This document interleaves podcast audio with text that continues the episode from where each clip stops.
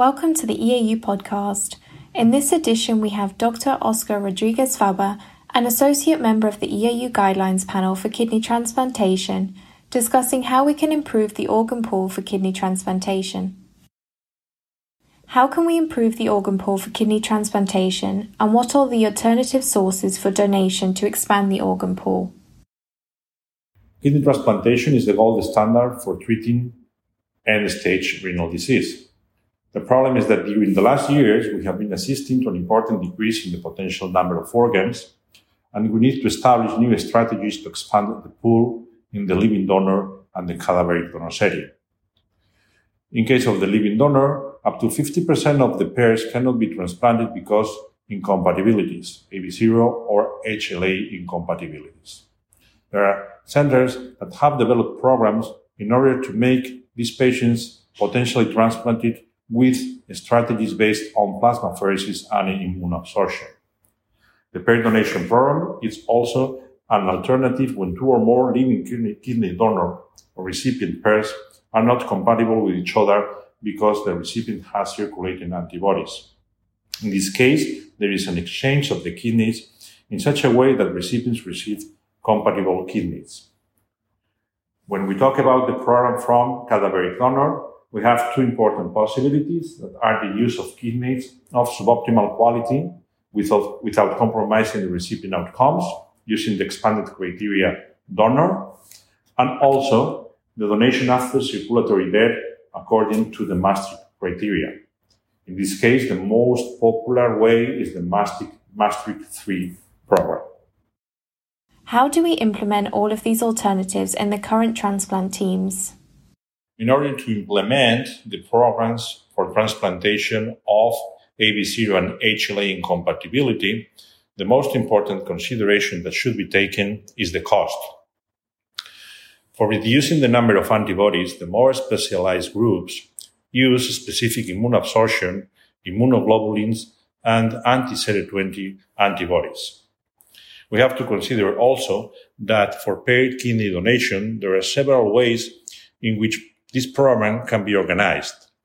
The simplest one is to perform a two-way pair donation between two or three incompatible pairs. To avoid the possibility that after one donor has given a kidney to the other pair's recipient, that the recipient co-registered donor may refuse to donate in return, pair donor transplant operations should be performed simultaneously. This type of program, which was originally implemented in the Netherlands, has been successful and safe. And following this experience, many European countries have implemented these pair donation programs.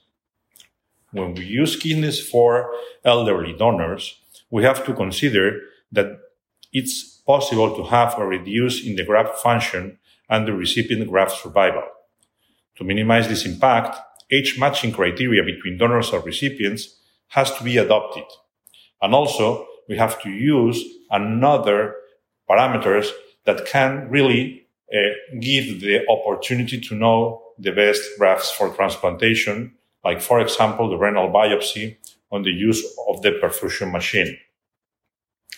In case of the donation after circulatory death, the Maastricht 3 that is the most popular has to be done in a very good collaboration with the intensive care unit and also according to the legislation of each country.